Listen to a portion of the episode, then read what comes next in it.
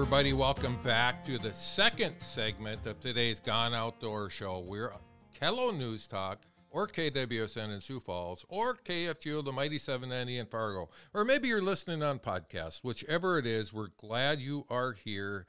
Uh, we're going to chat with a very good friend of ours. Uh, he is an extremely avid outdoorsman. He's a great father. He's a great educator. Uh, Mr. Brian Sathre, better affectionately known as Beef, uh, Fatheads Guide Service. Beef, welcome to Gone Outdoors. It's awesome to be on the air with you guys. You guys are one of the best in the nation, and I'm I feel privileged to be with you.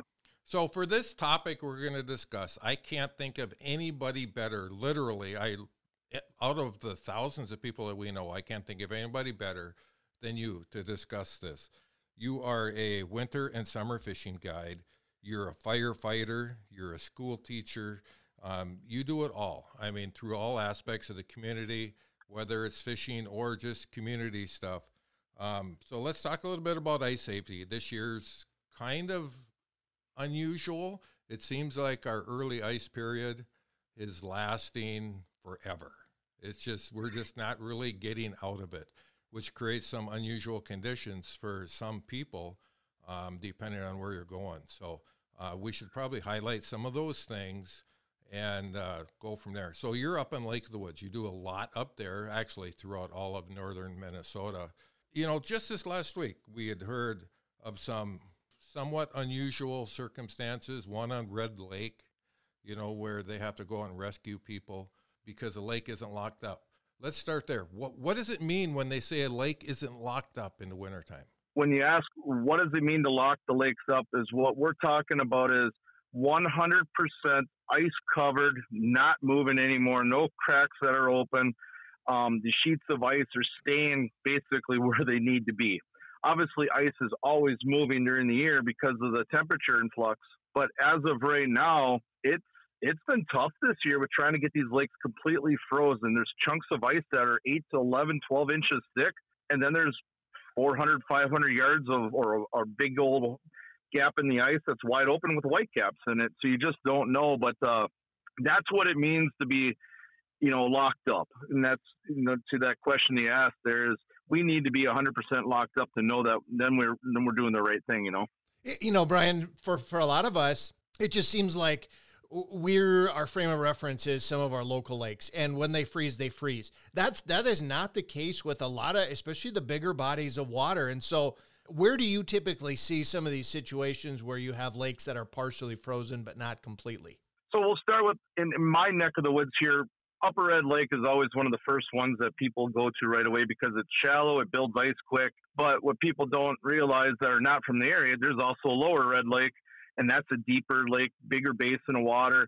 Um, and then the gap in between the two lakes, if that doesn't freeze, it moves. And that's where every year we hear of people that get stranded or the ice sheet broke, stuff like that.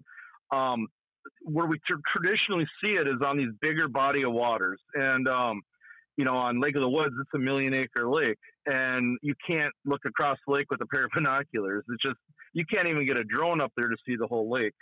So there's things like that. So what we we rely on a lot in the ice guides and all the resorts up here, and even down the Red Lake, we rely on overhead satellite photos. And you know, each day one of the sites will throw a satellite picture out for us, and we can actually get a good picture of it. And I was just looking at the one from this week here when Red Lake had those issues, and then on our lake here, and we could see where it was thin ice or open water. And the hard part is, is we have no snow, so everything either looks open or it's a half an inch thick of ice. That's it, you know. And you know, and something else I think a lot of people really, if you are going to go out and take your chances on these lakes, Red, Red Lake, there's been people up there fishing for three weeks, two, three weeks at least. Yep. And, and yep. they've been getting out safely. They've been walking out. Then as it got thicker, some would bring four wheelers out, you know, and, and they've been playing it safe that way. But without the lake locked up, uh, there's always that risk, and it's something that you got to really be prepared for. And then when we get right. that wind that we had last week, I mean, it's you're set up for disaster, and you really got to pay attention to that as an angler. If you're going out, make sure that you're not going to be getting those high winds because it's those high winds that really move that sheet of ice around. Looking at the weather forecast is just as important as talking to your local bait shop or resort when you're going out on these bigger body of waters or even smaller lakes. Because if you know the forecast, it's just like when you're in the summertime. If you get out on Lake of the Woods, for example, we take our launch boats out or our charter boats out, and we know at one, two o'clock we're going to see an increase in the wind out of the north. You know, it, it plays in how you fish during the day. Same thing with ice fishing early season is if there's a crack somewhere, and if let's say you're on that south end of the lake and there's a crack there, and you know you're getting a heavy south wind, that sheet can go north if there's room for it to move. Perfect example this week, we had one of our resorts here stake their trails on Lake of the Woods. And there was still some spots that weren't all 100% locked up. That wind came through, and the next day they went out, and their, their trail was about 20 yards, 30 yards from where it was when they staked it. So that ice sheet moved. I mean, you could barely tell it unless you went out with GPS and you're like, wow, that's 20, 30 yards off, you know?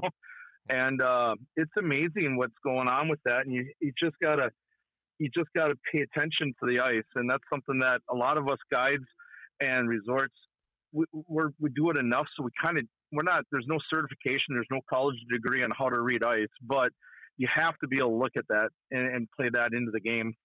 Okay, here's a. I just saw a little bit of um, a snippet. I think it was on social media. What was the story this past week with the airplane up on Upper Red? Wow, and that's that's how I start with that. Is I, I go back to the old school days when the crappie run was going phenomenal, and you had to be at the lake at 4:30. And I remember watching airplanes come dropping in on that lake. People would get out, pull their augers out of their storage, drill holes, catch their crappies, and fly out and that's kind of what we're seeing again this year with this walleye boom and, and the and the fisheries boom. People want to fish. So the story that I heard was the guy came in. It, it happened earlier in the morning, like about eight eight thirty in the morning, and he took a look.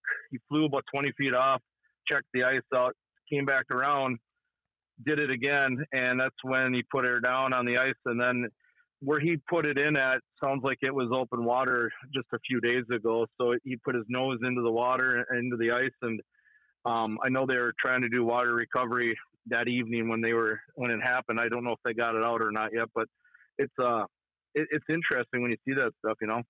We only got about a minute left, and I wanted to talk to you a little bit about water recovery or ice recovery. You know, like yep. for people that get stranded out there on the lake, they're floating in say there's 50 yards 100 yards open water and generally they get a call some type of a rescue group to come in and help them out whether it's the county local sheriffs whoever it is what do those guys have to do i mean how much risk are you putting them in just to come and save you because you did this well we at Baudette Fire Department up here, we trained um, about a three weeks ago in the ice. We cut a chunk of ice open and uh, put a swimmer in there. But what we're trained to do is we we use the proper attire. We have these Gumby suits that are pretty darn cool. They keep us warm. They keep us uh, floating, and they're they're meant to protect us. But that angler or the person that went in, they got to remember we have to stage, get dressed, and everything. And that water's cold. You know, five to seven minutes through the ice, you're going to be battling hypothermia already. So if somebody's trying to rescue them and it's us, we're spreading our body weight out as much as we can. If it's closer to shore, we might use a ladder, might use a uh, like a John boat to push us across it and disperse the weights. And then when we get to the the, the, the victim that fell in, we're going to find we have some form of a rope or a, a like a pool noodle to put around them to, so they're not thinking us too.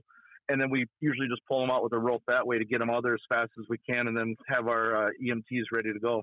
Well, Brian, uh, I'd like to say thank you for what you do not only for the fishing community, but for all the anglers out there in your work with the fire department. And uh, thank you very much for coming on Gone Outdoors. This is a great reminder for all of us to take a little extra caution every time we head out on the ice. Thanks a lot, buddy. Hey, I appreciate it. Just remember, every time you go on the ice, just play, you know, be smart. All right, stick around. We'll be back with more Gone Outdoors after this short break.